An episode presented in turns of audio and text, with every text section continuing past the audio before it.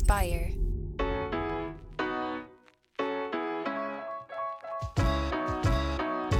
Welcome back to Started Now. I'm your host, Jeff Saris. This is the show where I talk to entrepreneurs to reveal the unexpected paths to where they are today. Today is a very special episode. I loved this conversation. It's with Trevor Van Meter, who is known as Hey TVM. He created the Nah Fungible Bones project, but I really wanted to talk to him about philosophy and positivity and living a life uh, I guess, worth leading, like for us, for who we are and who we want to be. It is a fascinating conversation. I love sort of philosophical discussions like this. So, why don't we just dive right in? Without further ado, my conversation with Trevor from Nah Fungible Bones. I think it was that event where, as soon as I heard you talking and just sort of your outlook on life, I believe it was that one. It was one of the spaces, but I, I believe it was that one.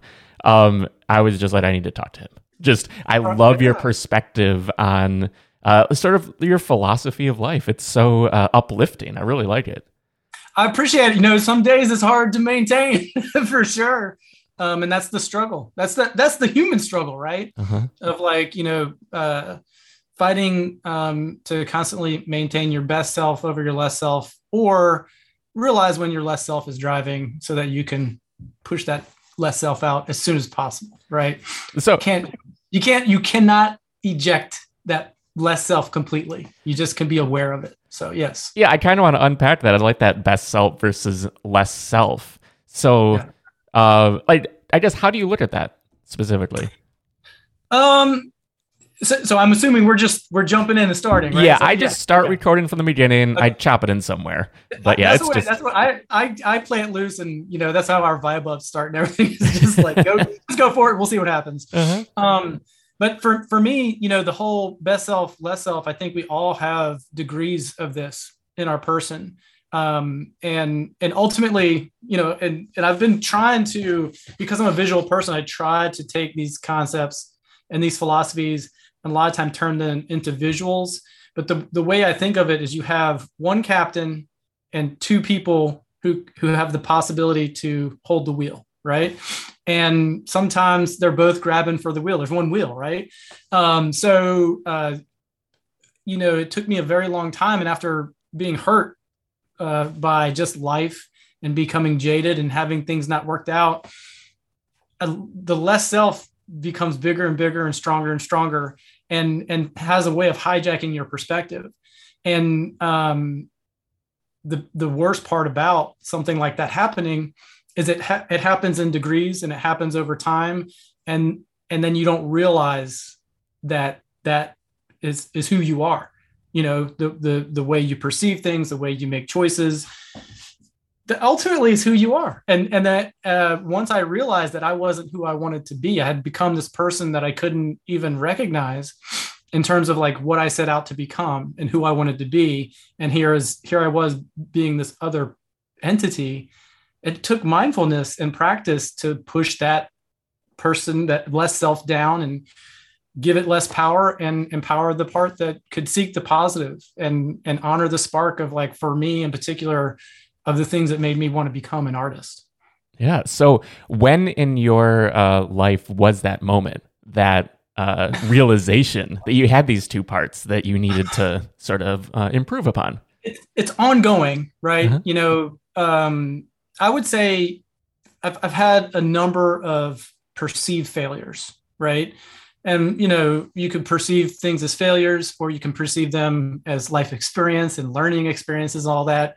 Um, but I but I think at the at um, after a few kind of just major falling outs of things that should have worked and and there was no reason they didn't work and i gave it everything i had and still came up completely like worst case scenario happening right? Where you know i'd work i, I started a game company and we, we worked our tails off and had funding and all this stuff. And then just a couple of factors that were completely you know some were out of my control and then some things you, you are in control of but you make the best choices I would say anyway, af- after all of that kind of hit a worst case scenario, kind of bottomed out, had some trouble just trying to see the good in my life and things that ultimately were still the same. I was still capable, still working, still like hustling and trying to figure things out, but your perspective changes.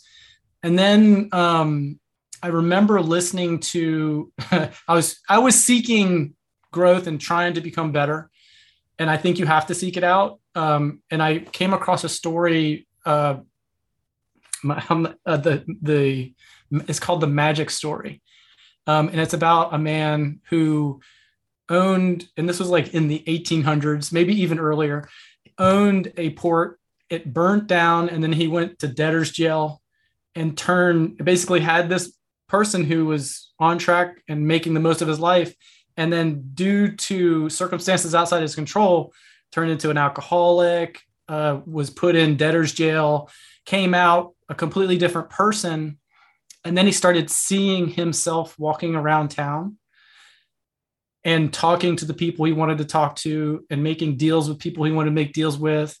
And then one night he woke up and that figure shadowy figure was standing over him and he's like how can I be you? He's like, you can't possibly be um, your best self and your less self, as I call it, or you can't possibly be positive and negative at the same time. I can't enter your perspective unless you push that other self out. So that's kind of spoilerly, spoilerly, uh, and I'm sure that the the if you go look up the um, magic story, it tells it much better. But but it it kind of like pulled the veil over this idea that like hey you're not acting the way i know that you want to. And then at that moment i was like okay it's time to get back to just changing my perspective. And the minute i did and i kind of got back to the question of like why am i an artist? Why am i an illustrator? Why am i doing any of this stuff? Um, i started kind of seeking answers to those questions. And it's it's changed my life a lot for sure and you know there's no magic bullet. It's a constant struggle and we're all kind of doing it. But i would say there was that. And then i started just um, i started an audible account and i started just you know every day listening to things that i connected with. It's not i think that's the thing with this like i call it self-helper books right? Is that um not all of it's going to you're going to make a connection with. And there's some things i connect with more than others but you can mine from all of it and and take the pieces that make sense and might help you a little bit and put them into your own philosophies and your own way of executing some of those ideas. Yeah absolutely. So around what year or maybe how old were you when you had this with the game company and sort of this uh, this turning point? Well, well the game company you know there's a series of things because i i've i've um, graduated school in 99 um, did freelance and started my own s corp all the way up until 2008 2009 had a hard time during the financial the great financial crisis or whatever. Pushed through that started getting and through that time i had a toy company as well that didn't quite work out. Started the game company that was around uh, 2010 we started it we had we made games for ngmoco. We had publishing deals, and then um, so that was like 2010 to about 2012 or so, where we I mean we were just working 17 hour days, like doing doing your regular startup stuff. And I was like, this is it. This is my shot, and went hard. So that was about the time. It was it was around then, but then I didn't really. I had a couple opportunities that also like had a series for Disney that got shelved during 2013 14 time. Had a few other opportunities that seemed big and nothing really happened.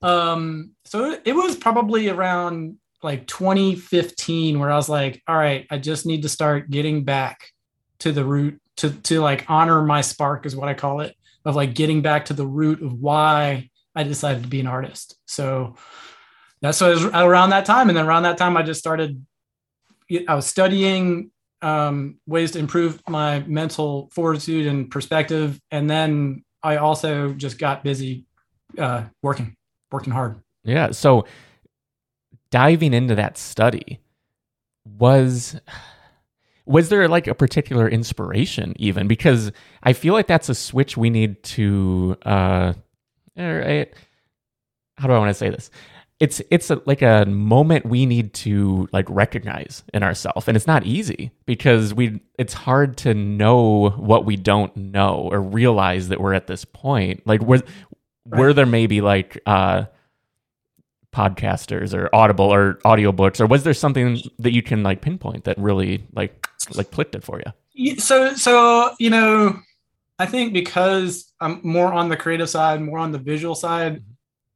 I'm kind of naturally prone to like I don't know. It's hard to to turn these questions into like visual investigations almost. Mm-hmm. So so the question that I just kind of asked myself, and again, like I identify as and as I, I have been moving it to artist, but I I've been identifying as an illustrator animator. But ultimately, the the goal here is to just create on your own terms. Um, for you and the people who care, right? Mm-hmm.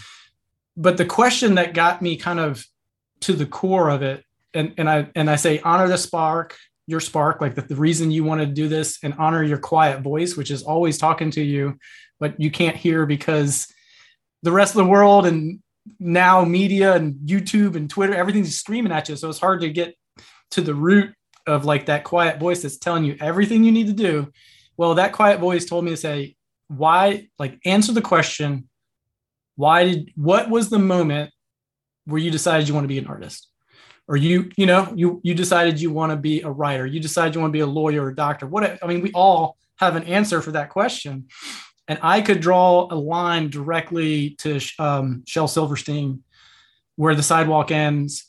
Um, and it's very it's kind of interesting because that that book and and these moments and you know the other one is a little critter. Like i just remember looking at these images as a kid. I'm like i don't know what this is but i want to do it. And then more specifically to shel silverstein it wasn't so much about the drawing as much as it was about like the idea and and the the feeling that that these poems and visuals kind of conveyed.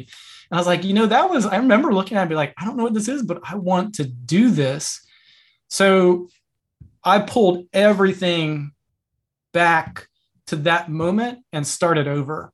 Because a lot of my other work is very polished and very vectory and very I don't know, it's very much a departure from where I landed on this style that it doesn't have it is a style but it doesn't have it, it, it doesn't have a lot of the the uh, boxes checked of what I would normally call like good. You know, I don't know. It's hard. It's kind of hard to explain. I, I call it a disposable style and approach that I try to elevate. And I f- always find some very interesting things. And then I also, for a long period of time, I was a pixel artist. So I brought a lot of those principles into that style as well that really work for it. But more importantly, I got back to like the heart of like why like why do you want to do this? You know why why do you want to suffer this type of life right? Like because being creative and living creative life is not i'm you know, i'm not sitting here saying woe is me but it's not easy you know and it, it takes constant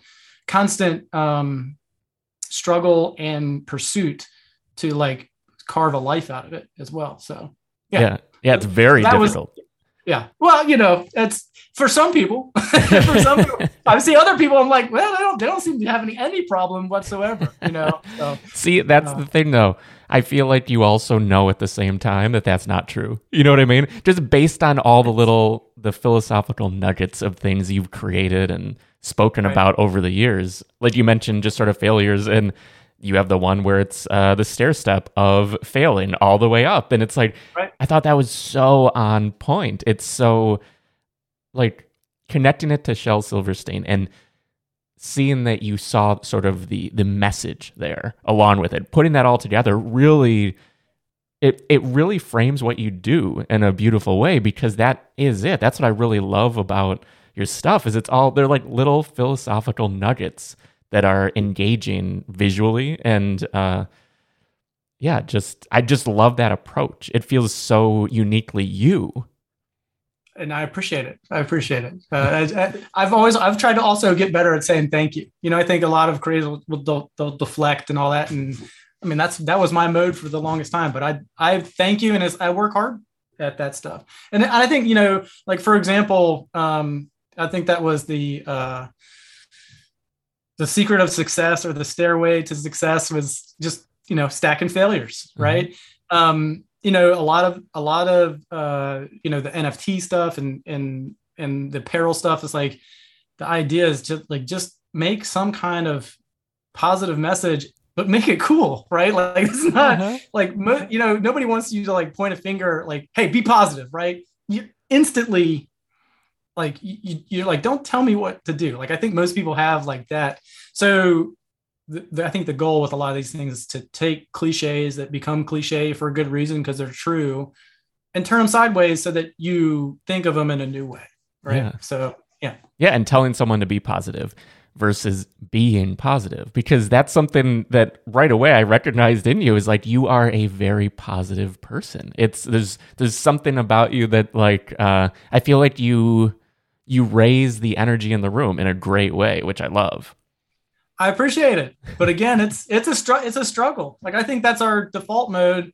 Um, and importantly, like when we're interacting with people, but I think you know, kind of the the dangerous thing for creatives is and living a creative life is that you're you're in you're sitting at your desk, and then um, there's an interesting book called A Will to Fail um, that we all kind of have. And when you're sitting by yourself and you're not keeping that stuff in check, my personal vice is is like frustration like I get frustrated that I'm not more effective, that I'm not reaching enough people, that I'm not this or that or whatever. And then you stew on it. And then and then on top of it, you have so many distractions that like you're not really focused on like what's going right. So so for me, it's easy to be positive one-on-one or in a group of people. I love that. I think it feels good. But the reality is a lot of times we're not working with other people. And again, like probably more specifically to creatives, who are in the dungeon and getting to where you get your world gets very small. So um, it's something that I I struggle with personally is taking um, taking some inventory of what's actually like what's actually good and yeah. And taking the time to be with people as well. So yeah. we're all busy. How do you take that inventory? I mean, I know it's a very like I know it's not like a cookie cutter answer, but I am curious if you have any sort of techniques or anything. Um, I I feel like you know it's it's the it's the pyramid of you know the the three things you can focus on uh, at your base. You need your health, so uh, I exercise for trying to push it to five times a week if I can. Um, I, I think your body and then your um, your mind, your mindset would be the center sliver, and then the top is you know your purpose, your your your um, reason for doing the things that you're doing. And, and i think the two the top two are very related but they're not the they're not the same. Because like keeping your mindset is is one thing but having a north star or um, you know uh, an objective and goals and purpose and feeling like you're put here to do that thing this usually is how i can personally kind of reset and get back to work a lot of times. And then, you know, uh, my family is huge, huge, huge part of my life. And, you know, a lot of, a lot of, um, it's so interesting because a lot of things I could do 10 years ago, I can't do today. You know, the balance, find like uh, seeking balance and remaining chill is one of my favorite sayings. It's like, it's tough. And I think as, as young people go on in life, you'll just find that, you know, the only guarantee is change. And the more you can kind of check check with those three pillars um, you know family is a big part of my purpose right and that's big p- part of the reason why i work so i just I, but they're always changing it's always changing it, it's so strange so i don't know i just think it's it's taking the time to get quiet um, taking the time to think taking the time to get organized um, but then also doing the work these are all all parts of the same of the same solution right yeah, yeah, it all fits together. And would you say so? Change. I love how you said that. That because change is constant. It's just what we need to be comfortable with it and understand that things aren't the way that they should be. The things are, and it's it's sort of like nothing is good or bad. Only thinking makes it so. sort of like that approach, like knowing like things will change. It isn't necessarily a bad thing. This is how it is. How am I going to look at it? How am I going to approach whatever this is? And I think it's such a valuable um, perspective to take. Well, I think that the danger too of you know, and and I got kind of stuck in this as you start saying, well, it changed in the past and it changed for the worse, which means the future change is going to be bad mm-hmm. because that's the script that you know, and I knew it so well, right? Um, but but the truth is, if you're not kind of like keeping a handle on it, um, I mean, they, they've done so many studies of of this idea. You walk in a room and tell everybody, look for something red. Now tell me where there's something yellow. Well, I wasn't looking for yellow. Well, that's why you didn't see yellow. A closed mind can cannot catch the way a, a you know a hand that's open can catch. Right. So having an open mind and understand that you are enough to to um, take on any emergency that may arise in your life and just not be afraid and say let's roll let's i'm ready because i know something's coming something's always coming and and just kind of knowing that that you're enough in that situation is usually like it kind of alleviates some of the fear and usually running towards your problems always have a way of or running towards change and like forcing um forcing your mind to be like frosty and ready like you know there's it's kind of back to that. I wish I need to. I should probably look it up, but the um, the will to fail um, in that book, one of her recommendations was to have every every month have a deck of cards where you could pull one that would make you do something that would break your comfort zone. Like I'm going to get on a bus and I'm going to ride it and I'm going to get off somewhere where I have no money, no plan, and then I'm going to get home, right? Like putting yourself in a situation and realizing whatever you're afraid of or whatever you feel like is stopping you is probably so incredibly small compared to like other things that could happen to you in your life. And even if they are big things, you can still overcome them um, and be completely resilient and wonderful and get a thrill from doing it and probably learn something along the way as well. So, yeah, there's so a yeah, satisfaction it, to it. Right. Like the thrill, like you accomplished something. Because sort of like stasis, just having everything in perfect balance, it's boring. Like it's not it's not how we're like meant to be wired, but it's what we strive for, you know? But it, but it is like we are wired to seek comfort. Yeah. You know, we mm-hmm. are wired to like avoid conflict, avoid discomfort, avoid all those things because you know it's the lizard it's the whole lizard brain right mm-hmm. and i i you know i worry for my kids because i call them like the wet wipe generation you know they've had everything is just your tushy's gonna be fine and soft and it's like no man that's not the way like we grew up and we went through the grinder you know you didn't it wasn't comfortable it wasn't so i'm probably a little bit more resilient because i'm um a crusty old boomer I'm, not, I'm not i'm not a boomer um but somebody who is younger said anybody over 20 is a boomer. yeah, right? that's so silly. Just in NFTs specifically, people are like, right. everyone's 20. And I'm like, no. yeah, I, I got the biggest kick. I thought it was funny because I mean I am I'm up there, right? But I feel like being an '80s kid mm-hmm. uh, made me tough because mm-hmm. I was a latchkey kid. You you're just kind of like, good luck. I'll see you at six, you know, and then yeah. you just hopefully survived, right? I for my kids, I can't even imagine that life for them. They they would not be prepared. So mm-hmm. I think this. I just think this is one of the things that like you can set out solutions to make put yourself in you know, don't put yourself in uncomfortable situations necessarily, but challenge yourself, you know, and challenge, the, and, and more importantly, like challenge the things that you feel like are holding you back.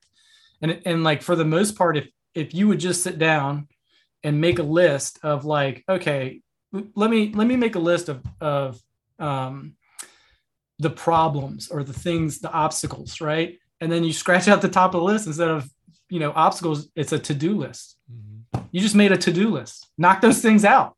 And it, and most of the time, if you break them down to individual things, it's very, it's quite easy uh-huh. to knock some of those things out. So yeah, so yeah, that makes me think about Ryan Holiday's book, "The Obstacle Is the Way." Have you read that yes, one? Yes, that's, that's I haven't read it, but that's a Stoic. Yeah.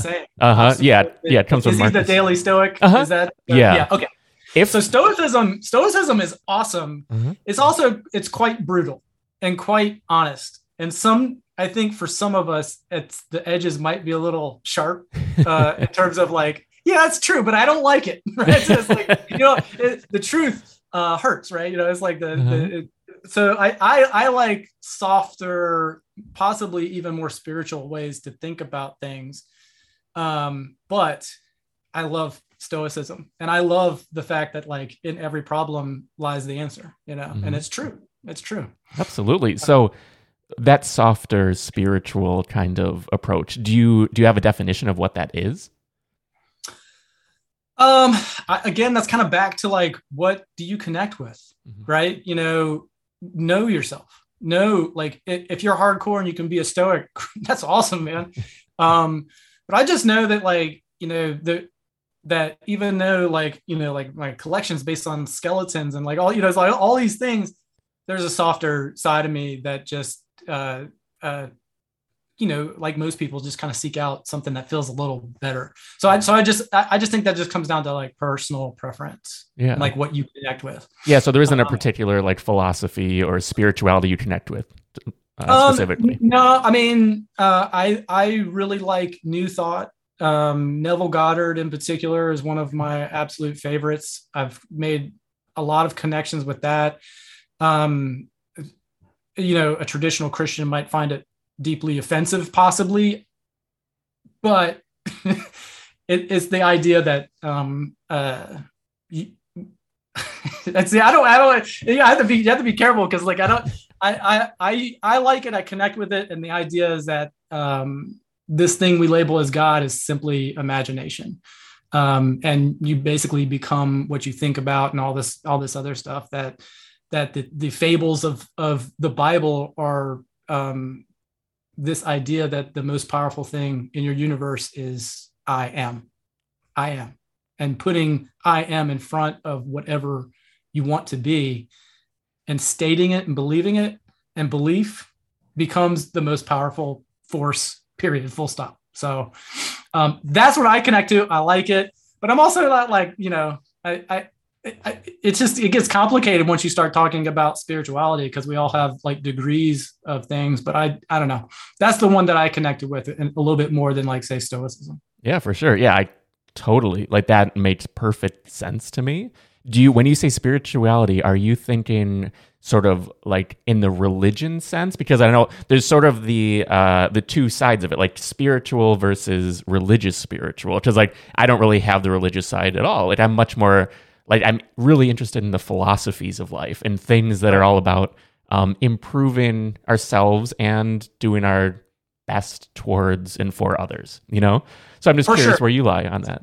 Um, you know, it's kind of it's, I have an interesting answer, maybe, but to me, the answer is like I don't need to put a definition. Mm-hmm. Like I don't need, you know, I think that's one of the issues is that like our ability to communicate and understand is so it varies so much between like person and person. And a lot of this comes down to like vocabulary. For example it's like uh, to, uh if your bit so this is one example. If your business is on the rocks in the US for example that means it's in trouble right?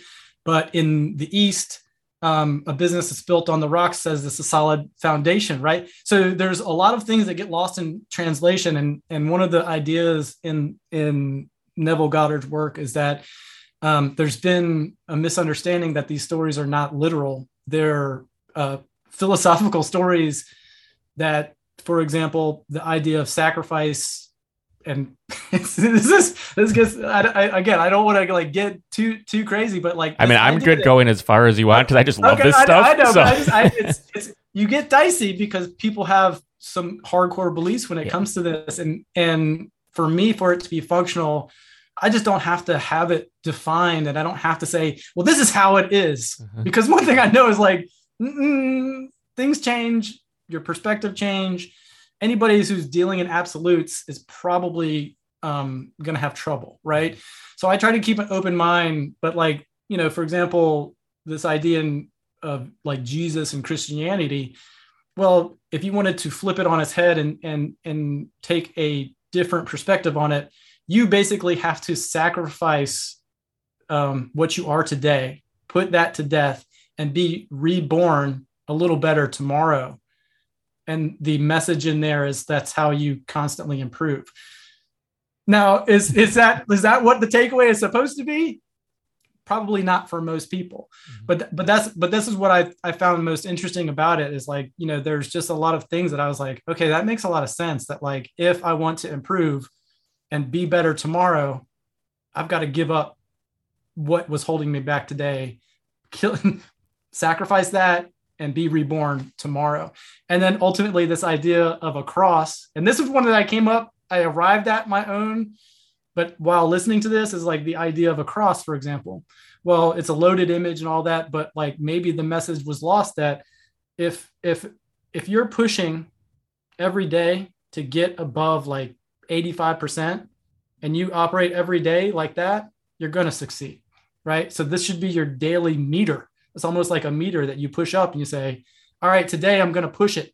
It doesn't have to be 100%. That's tough to maintain, but you can push to to 80 85% every day and change your life and change who you are and put to rest the person who was. So that so, is so this, very yeah. fascinating. I have i have not encountered that specifically like at all even remotely. And like i really i like the thought of that. The the symbolism of that is amazing I arrived at that one myself, but uh-huh. like it came from listening to this and sparking ideas. And then again, you spark ideas, you grasp onto what you connect with. And then I feel like you develop your own philosophies. And I try to do that again, visual, like visually, I'm a visual thinker. So I always try to put visual to it.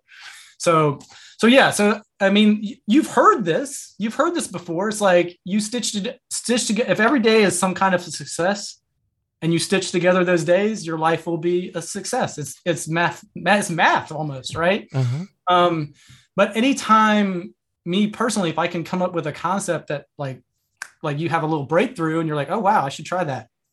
That's that's that's what I feel like I was put here to do. Uh-huh. So, yeah.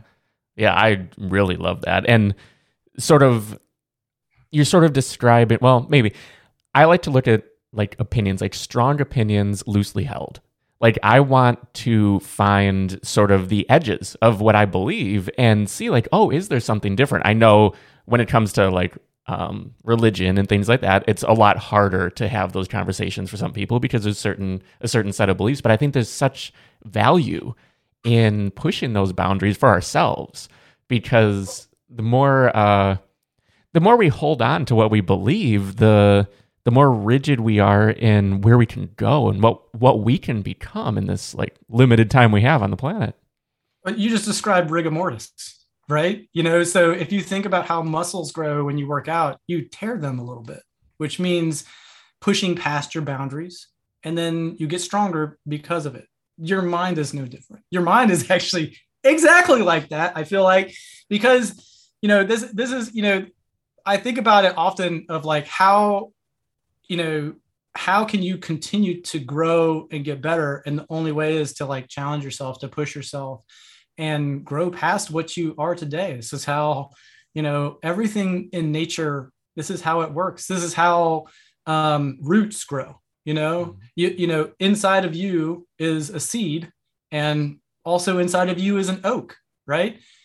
But you haven't become that yet. You haven't grown to that. You know, if you think about like, and a lot of this comes back to like, we're first of all, what kind of seed are you? Right? What kind of seed are you?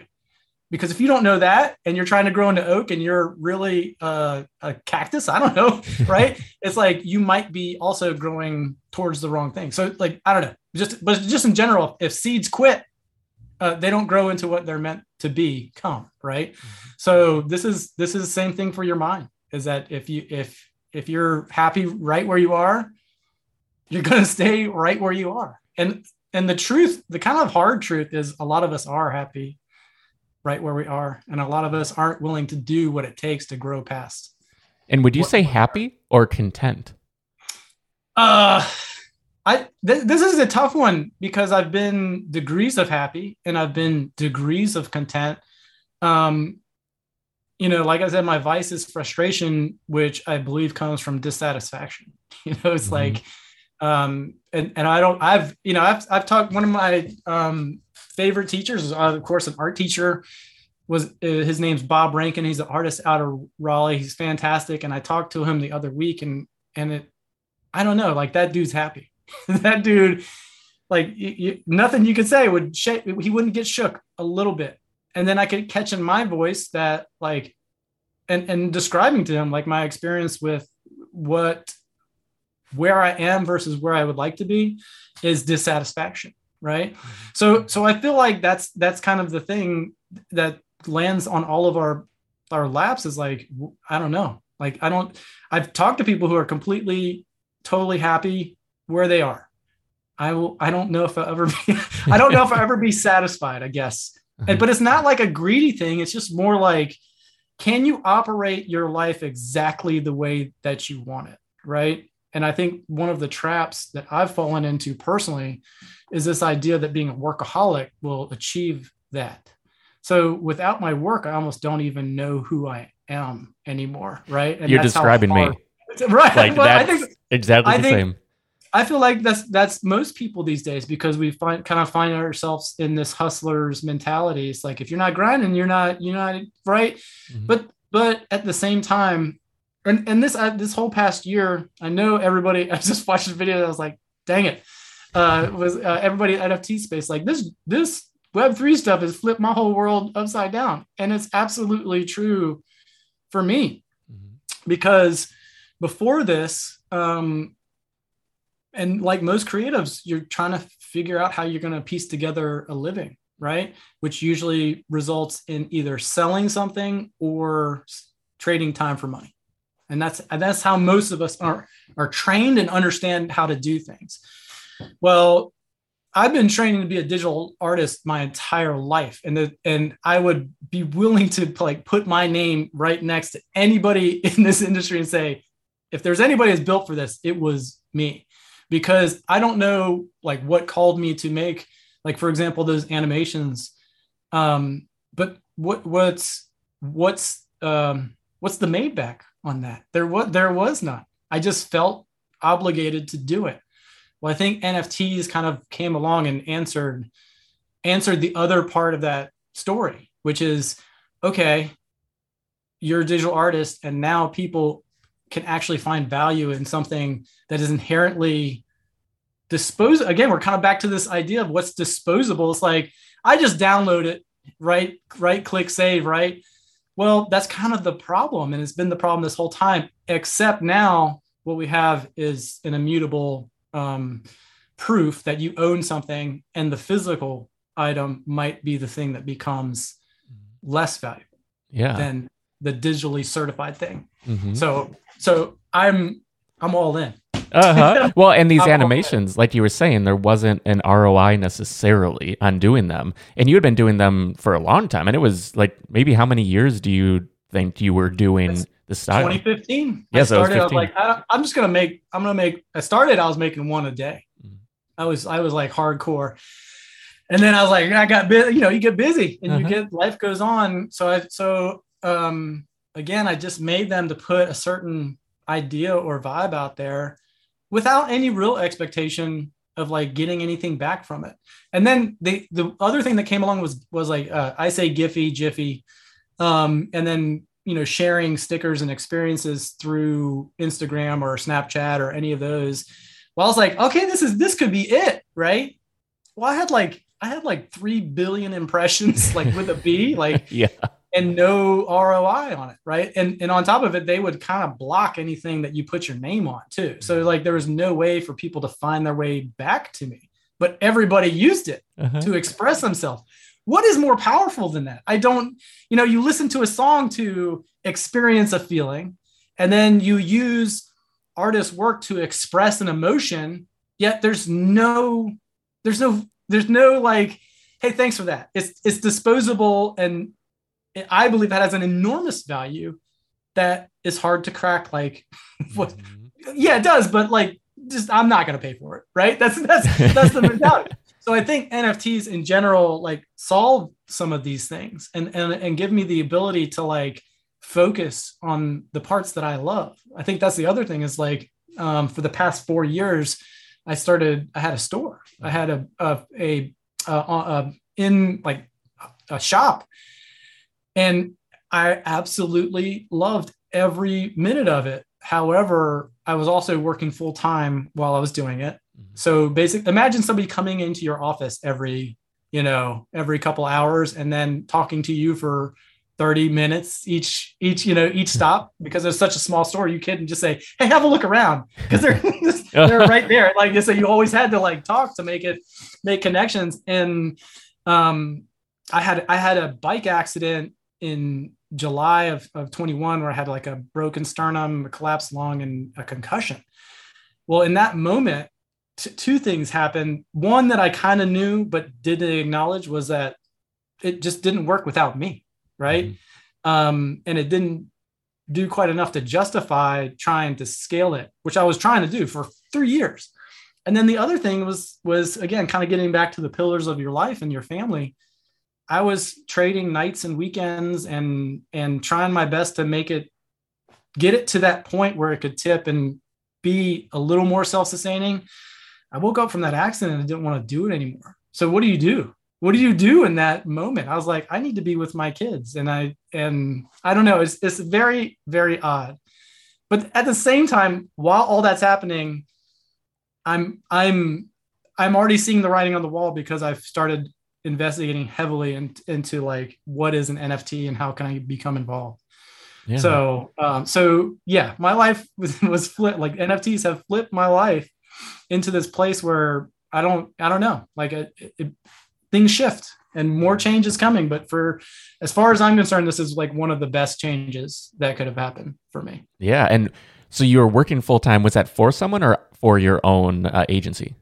When so you I have an escort. Basically, I'm a hitman for agencies. Yeah. Right. Like I have a, a handful of people who I would do work for, mm-hmm. and in particular, work for um, uh, a company and a good friend, uh, Phil, who owns Upperquad, and they did work with Google. Um, and I would uh, the the one project that was kind of a constant through the past uh, seven years was Santa Tracker, and I did a ton, a ton, a ton of work on that.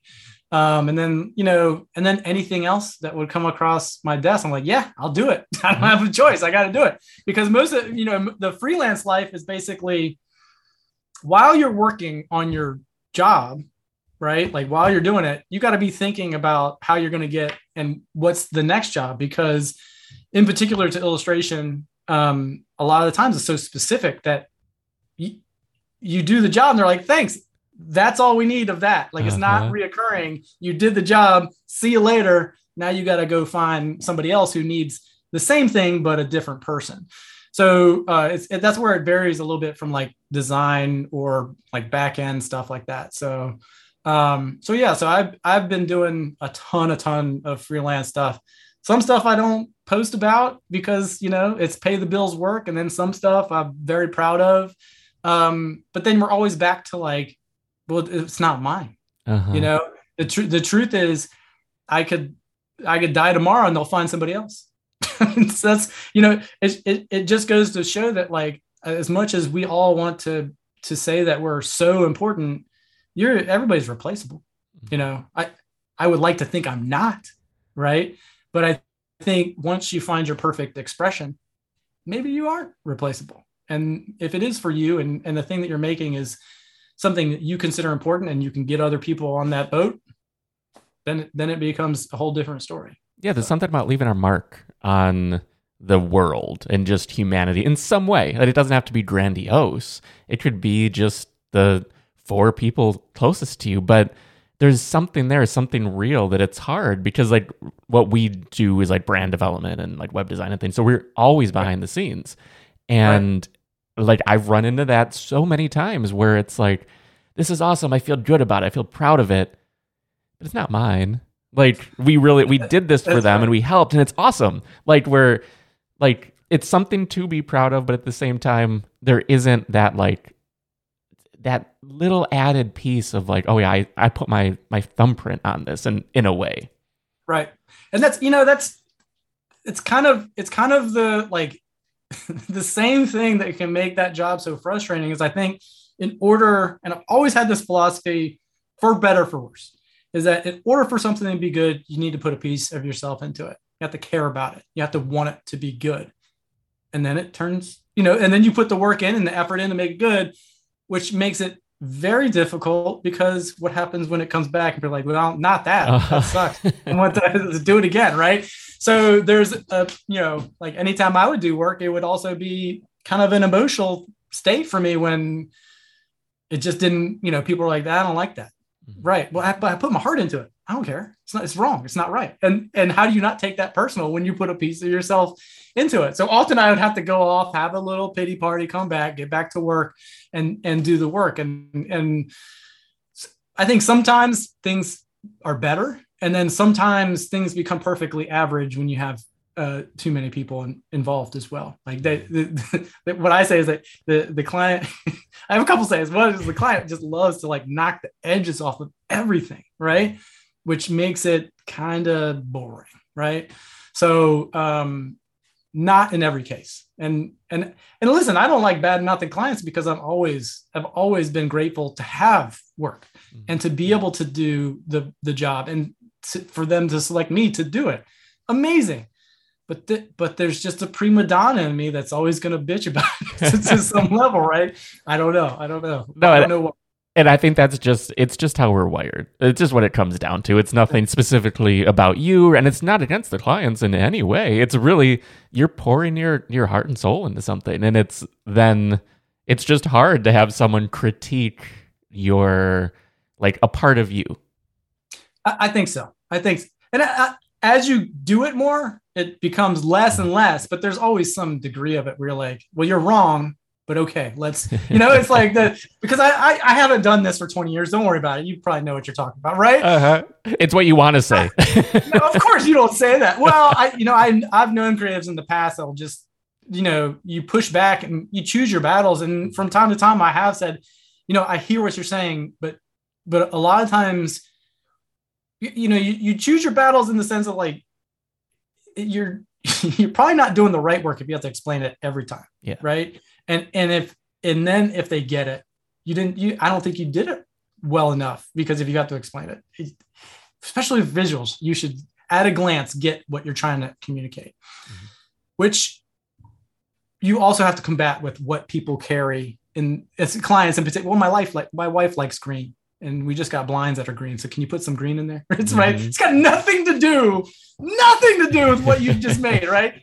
But you know, you choose your battles. You choose your battles for sure. Yeah, for sure. So what did it look like having a physical place? Because I don't mean like like visually, but for you, how was that uh maybe that first day even opening the door because that is the dream of sorts. Like having a place, having a like like we've always had this little dream of a little coffee shop and it's like by the beach in a VW bus kind of thing and like right. just this thing and you have the uh the vision of what it will be but then you have the reality of what it is. So like yes. how did those sort of come together?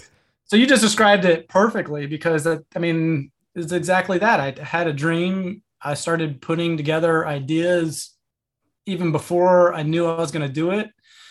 Started putting together a plan. I open I opened the shop in Greenville because somebody just had extra space and they're like, you can use the front if you want. I'm like, all over it, right? Like it was this great opportunity. And then you go to do it.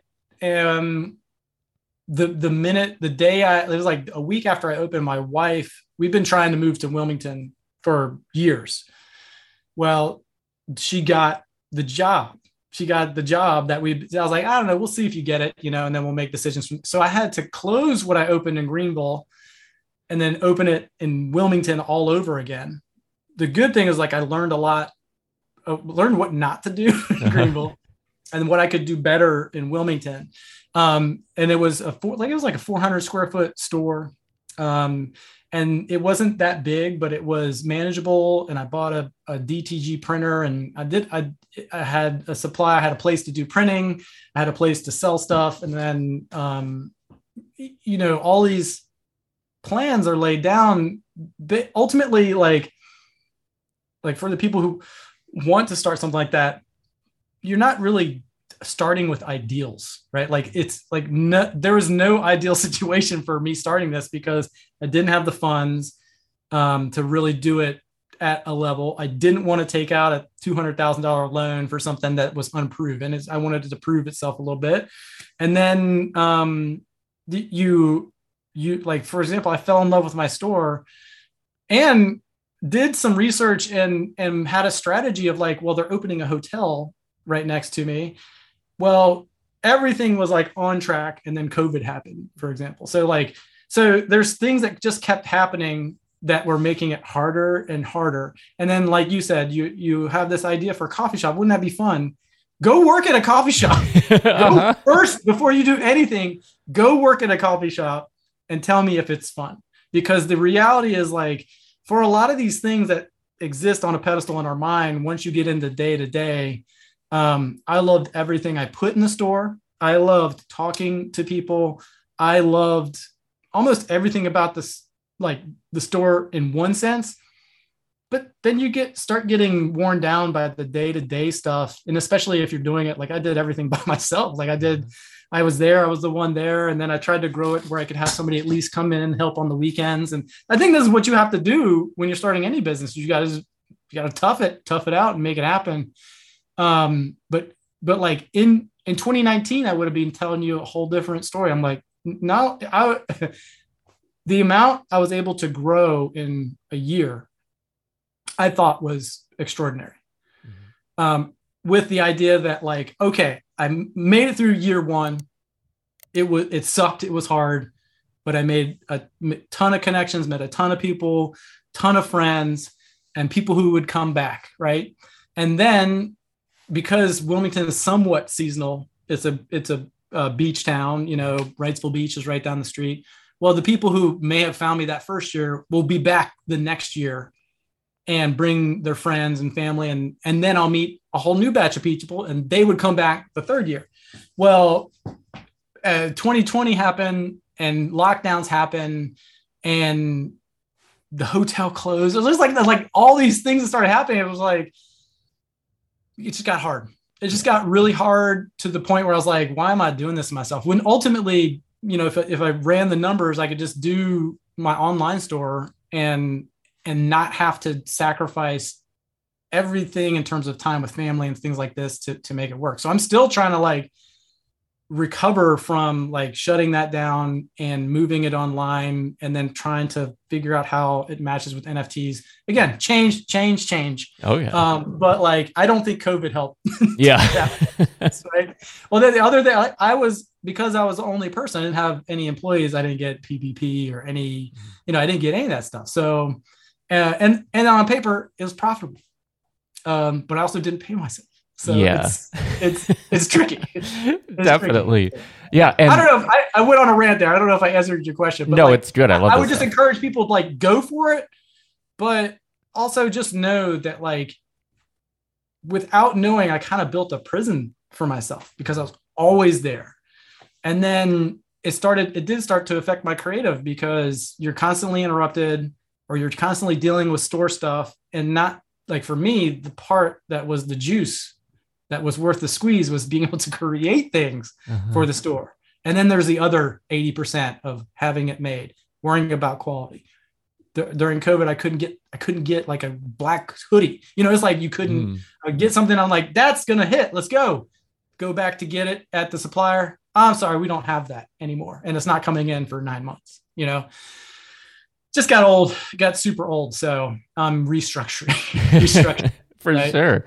Are you still doing like the direct to garment? Did you were you able to keep the printer and do the stuff for your online store? Or I've I've found an awesome partner, um, a guy named Justin who works at um, uh, Microprint, and they have a DTG sublimation. So I've been looking for partners because I don't I I enjoy the process of like making a thing, doing rapid application and like figuring out what works, being able to adjust colors and and things and then be able to say I've got a physical good right there on the spot. So I mm-hmm. still have the printer but it's it's uh this was the other thing is I was driving I was driving at the time we were staying at Wrightsville Beach. So I was driving from Wrightsville Beach all the way out to the airport, all the way downtown, and then all the way back. It's like the trifecta of inconvenience, like 30 minutes, uh, which which in Wilmington is like you go anywhere, it's, it's going to be 20 minutes. You could go down the street, 20 minutes somehow. but like I was spending a lot of time on the road, just driving around like a madman. So I enjoyed it very much. I'm, but there's things that I could I, I, will not miss. yeah, for so sure. I'd rather, I'd rather have somebody else deal with that stuff. So Yeah, yeah, offloading uh, the things that aren't adding value to our lives is so important. it's it's but it's tough. It's Mhm. tough for for some things because again, if you don't have the means, Yeah. it's you. You're on the hook. You're the one. You're the one that's got to do it, right? And I think that's I think again, this is why I encourage people like go work at a coffee shop and look look like if you want to start a coffee shop, go work at one for six months. You can get you could get a job at a coffee shop, no problem. Mhm. Then you under, start understanding that like it does require more people. I was doing the jobs of like five people in one in one day, um, and that's not always uh, something that would be easy to scale until you hit a certain point, and then you start finding people to delegate. That's why people are they always have advice. They're like, "Hey, why don't you just delegate?" I'm like, "To who? What?" That's right. It's like I need money to get the person, and then on top of that, finding talented people who are also disciplined. Like Mhm. those two things usually don't meet Yeah. in in one person. So, Yeah, and they're not going to be as invested in your company as you are. Just at, at the end of the day, it just isn't going to be that way.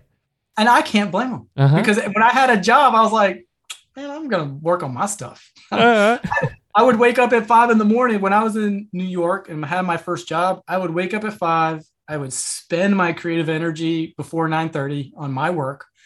And then they could have what's left over, right? uh-huh. Is it right? I don't know. Maybe not, but like it's I think it's human condition to to be focused on you and what you want, right? So it's all to me that's all more ammo to go do your thing. yeah, for Yeah. sure. So, and I love that you did um, uh, scavenger hunts and things to add fun because I know what fun is at the core of sort of how you look at life. And I kind of wanted to ask you about that. As an adult, how do you have fun? Because it's hard, right? Like it's, there aren't opportunities for just Um, unstructured play and the things that we had when we were young. I would say I don't I don't I don't get to have too much fun.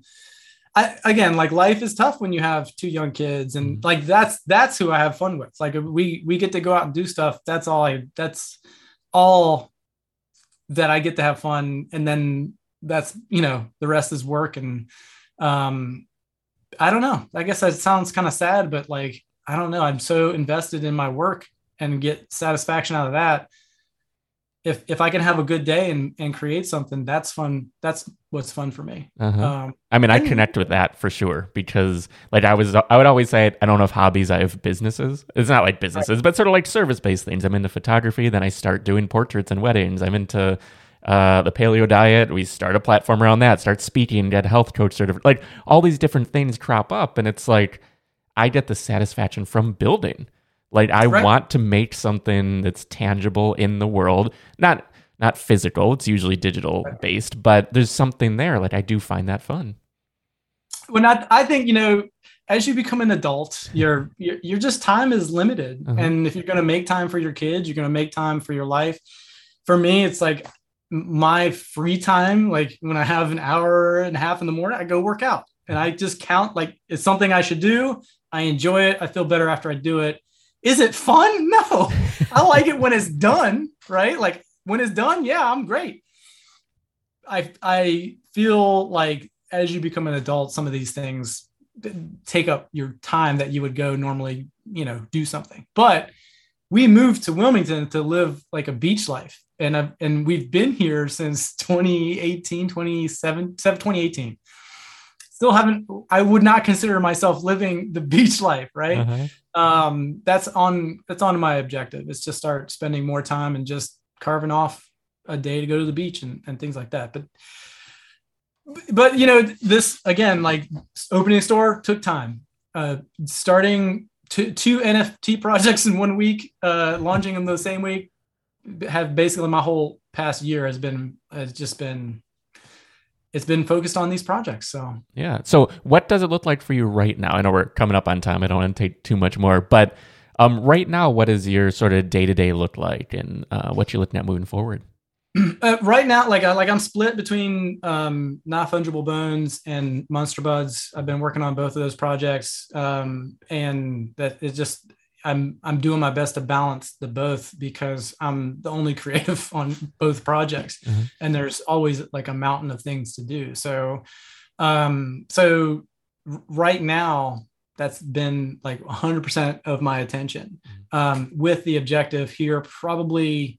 You know, I've been working on a new collection for NFBs um, that will be um, a, little will operate a little bit differently and be add value to the bone holders um, in a way that they can also kind of trade. I don't like I don't know like how much you have gone into like NFT, like if you do deep dives on that stuff. But for bones, we I send um, art to the existing NFT mm-hmm. and continue to update and add value to the things that people have already um, purchased. So it's a uh, beautiful mechanism too, because I haven't seen that done much and it's it's very interesting because you're expanding like they right. start with the one piece of art the the animation but then to expand that to help have that expand over time is it's really unique and i i, I love it it's it so we we look at the nfbs like a vault mm-hmm. right mm-hmm. we just can keep adding gems into your vault and you don't have to do anything now the, the one thing that's been interesting about it is that um people they seem to love people who are paying attention, at least, and part of our community and everything, seem to love each piece, but also want to love each piece separately, right? so, so it's like we have a way for you to, to pick what you display your NFT as, like on OpenSea, and you can name it and these type of things. But ultimately, because it's all one entity, um, it it created some unusual, um, I won't say problems, but just uh, conditions. Mm-hmm. So this is why the next collection is going to be separate, so people can do you know they want to trade, they want to sell, they want to buy, they want to do all kinds of stuff that you can do with NFT. They want to thrill the mint, all of this. So um, so I'm working on that collection, um, and then for the Monster Buds is a completely different project well that we're building we've been building a game since we started um, and then i think the implications for um, layer two consumable um, in-game consumable cards and things like this mm-hmm. it will be the future i think of of nfts um, in, in, in particular i think gaming is going to kind of lead the way because if if i get a pack of cards i can use those cards in the game i can list them on the marketplace i can combine those cards and make something new these are all like amazing things that that have been done but haven't been done in a way that you own the value and decide how to to issue those things. Mm-hmm. So so two very very different projects. One's primarily art based, and then the other is um, has a lot of verticals for because it's a cannabis uh, uh, based project. Mm-hmm. A lot of verticals for other branding opportunities, other partners, and then in particular, you know, if you think of the cannabis space where are these these folks who are ultimately treated like criminals their whole life for doing the thing that they like mm-hmm. um, have nothing in their space that I, I feel like is a valid offering in terms of property. Um, and, and, I mean that on the IP, yeah, and, and NFT, but like IP level, where like Sony, Disney, like these guys couldn't touch uh, this space with a 10 foot pole and they can't do it for another 20 years probably you know it's like uh, so we see a real opportunity to become something like uh, Smoky Months, right? Uh, there you go. It's, it's very interesting because I don't really partake. It's not really my thing, but I also don't judge. You know, I think there's that's one thing is like for some people it is medicine. For some people it is like the way they either cope or deal with this with um, issues, traumas, pains, all this. So um so we want to just bring something fun to that space as well. So so so so right now i'm kind of like got uh, a foot in each each uh each project uh, i'm trying not to get split in half. Yeah for uh, sure. and yeah. is now fungible bones all you or is there a team there? Because there's definitely a team at monster buds. Yeah there's so we have a, a pretty um t- it's a tight team at, at buds um and um it, it's ultimately like uh, Greg and I are driving uh, that project, and I'm more on the creative visual and animation, and then game design part of it. And then Greg is also on the game design part of it, and then running, helping like run the day to day and then find, locking down deals with partners and things like that. And then he has a very deep understanding of uh, Web3. For Bones, um, you know, we have uh, Grim and Davey, but they're very busy with with the like uh, like I've, I've said in the past that that NFBs was a kind of a cute project for them. They deal multi-million dollar deals working for you know Fortune 500 companies. So ultimately, it's I'm the one driving the ship and moving forward. Um, we'll be continuing that, but but I've also aligned some partnerships um, with people who can help on other fronts. So so so it kind of puts us in a um, unusual position of like the the setup was make the project um, so that I would be the one where, where the hooks on it's on me. You know, I'm the one doing the heavy lifting, and I'm okay. I'm totally I'm I'm loving it because all I have to do is make the art, and then they run their process on updating it. So that's so so when we built the format, it was built with this idea that I would be the one kind of pushing the project. Uh, so yeah, yeah. and then we have and then we have Rizzy, who is awesome and part of uh, helping run the NFB community. And um, I think we'd be dead in the water without him for sure. Yeah, so. it's it's a lot that goes into all of it. And just one more thing, I just what does uh how are you looking at them from like a revenue perspective because that is the big question always always. And you already you did mention for uh the Buds project like sort of partnerships and things and even uh, NFB. But yeah, how are you looking at that? Well, isn't that the kind of trillion dollar question? It really everybody, is. Everybody right now. Um, you know, I, I, it's very interesting because, it, you know, when I came into this space, it's so crazy how everyone seemed to have all the answers. And if you did things a certain way, you're doing it wrong because that's not how we do it, bro. Uh-huh. Right? I think I think um, the people who are sticking around and just trying to figure it out right now will be the ones. I mean, you you hope like you, that there'll be um, a lot of room to grow and discover answers to to this right so you know one of one of the i don't want to call it handicap but like one of the things that that i think people forget about bones is that we you know we gave away half of them for free like clo- close to half because it was a free mint. Mm-hmm. you know people could come and then they could add some to their bucket. So it you know i don't have the exact number but it was approximately half were given away for free. The royalties kind of you know helped a little bit um, but at the same time without volume without trading without a bunch of that stuff happening that goes away pretty quickly.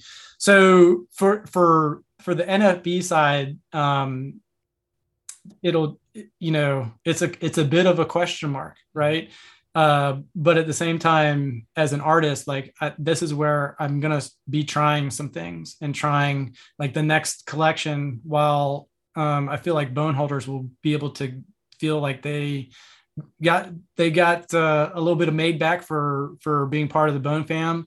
Um, but then I think there'll be a, another side similar to the first offering where hopefully it'll also generate some revenue. And then I'm also I'm sitting on a ton, a ton, a ton, a ton so much art for Hey TVM that I, I plan on like continuing to release collections in a different way. Like I'm gonna, we're gonna have your traditional mint show up, thrill of the mint. Uh, if you have, if you have a bone, you'll probably be able to grab one for free, if not more.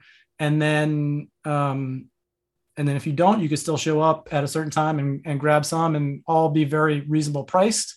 And then as I start dropping some art, I'll be trying out some one of ones, some open editions, um, the the wave that that I have. Let's see.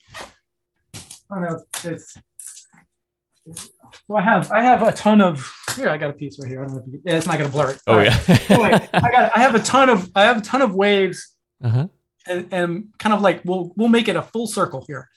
That um, my waves also have the characteristics of like a fingerprint, and the idea and the concept behind these waves is that your vibes become your identity right and th- it's the truth that like your vibes your perception the waves you put out into the world usually those are the vibrations that you get back and ultimately define what the way you see this world right? So i have a ton of these pieces that that have very um I think a very unique take on something that everybody understands what a waves is, and then done in my style has a lot of the things that I cherish, which are contours, very graphic in style. Um, some have light treatments of color, some have heavier treatments of color, things like this that I'll be exploring with and releasing those as well. So, nice. um, so that will help hopefully fund uh, us uh, and help us continue further. Yeah, for sure. Um, yeah, that's always a big question mark, just because it's like, okay, how like are you doing client work now or uh, through the? At, at the moment, no. I've done I've mm-hmm. done a couple things where I had I had some overlapping obligations. Um, yeah. But my my intention is to, like, right now between the two projects, I don't know where I would find the time. Yeah, really. um, but like, uh, the the intention is to make a full a full on commitment and run at making NFTs work. Mm-hmm. Whether and and I think I can do it. Absolutely. Sure. Well, yeah. But, but, then also like, you know, to, to me, and again, this is maybe me being a crusty old boomer.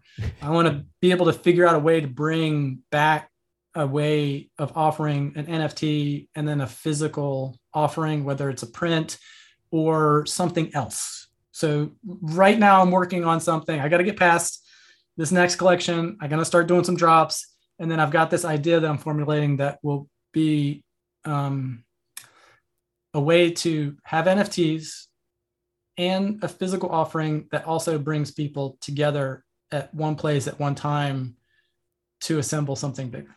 Nice. So yeah. I mean, I like yeah. the sound of that. I I too think there's a huge opportunity and just like gap in the market for physical pieces.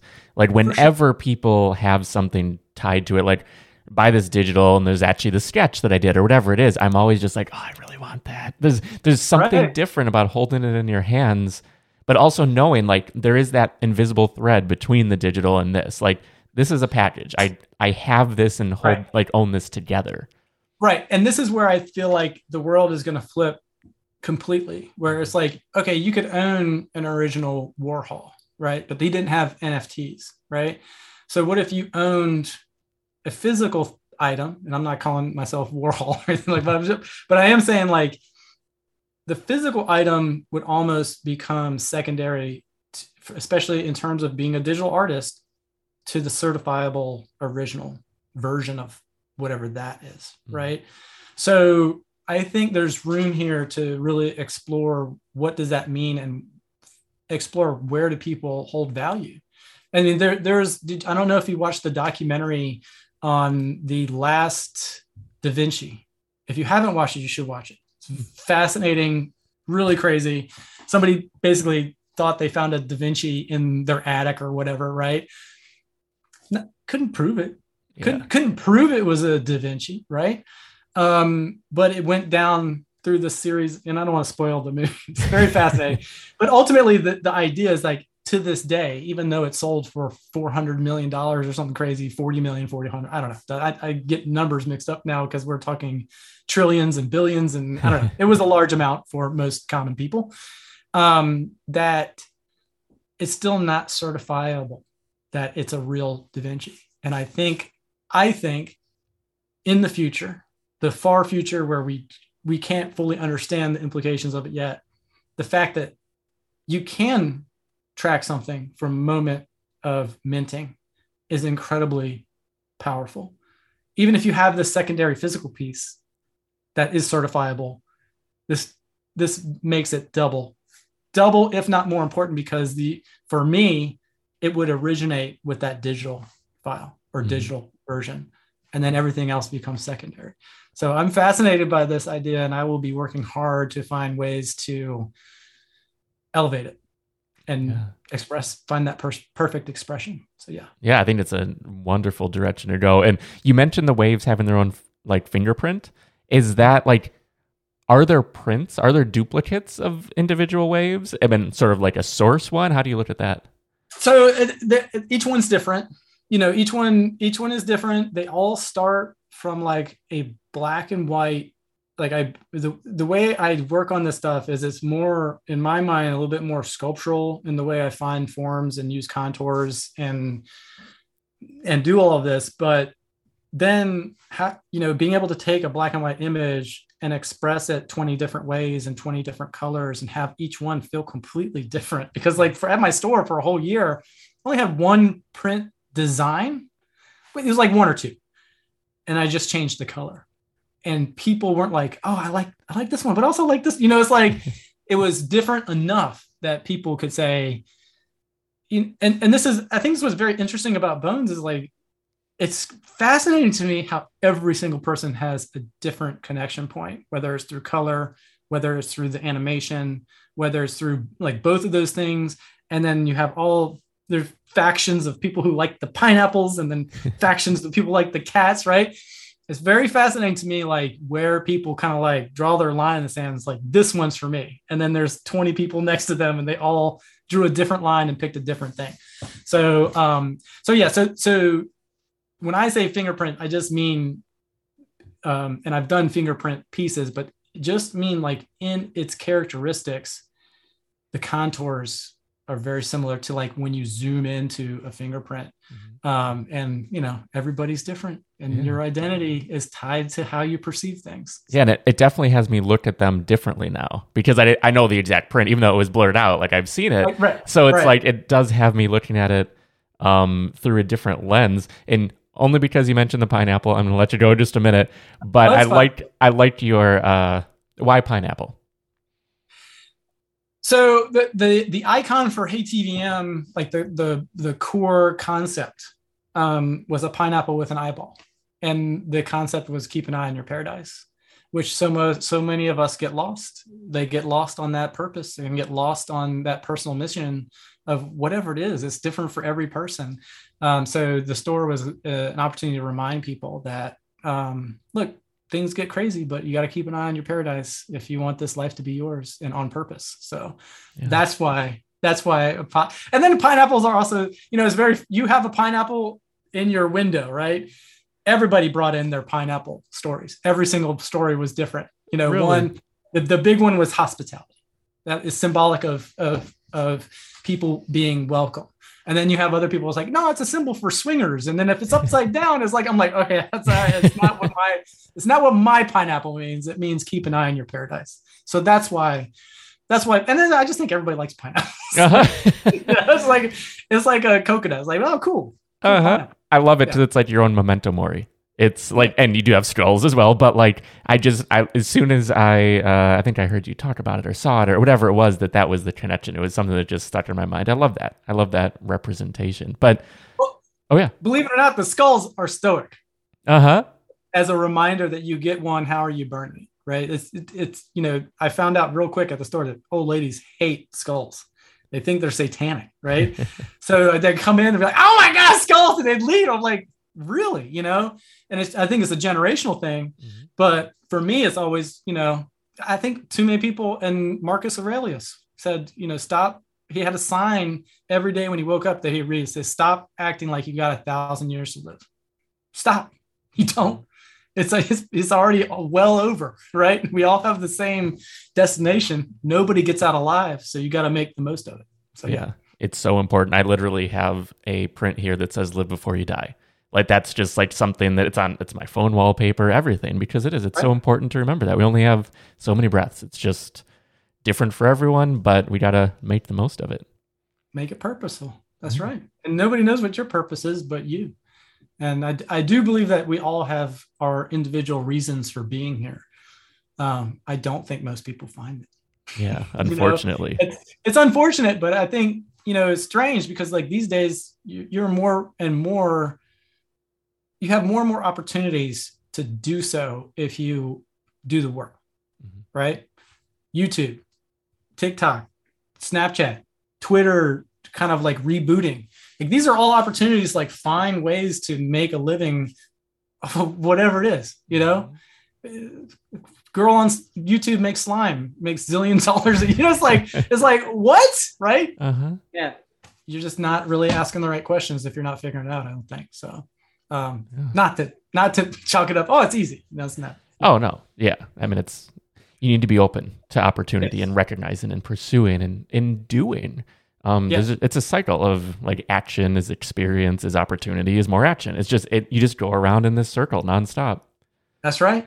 But yeah, so thank you so much. This is My pleasure. a phenomenal conversation.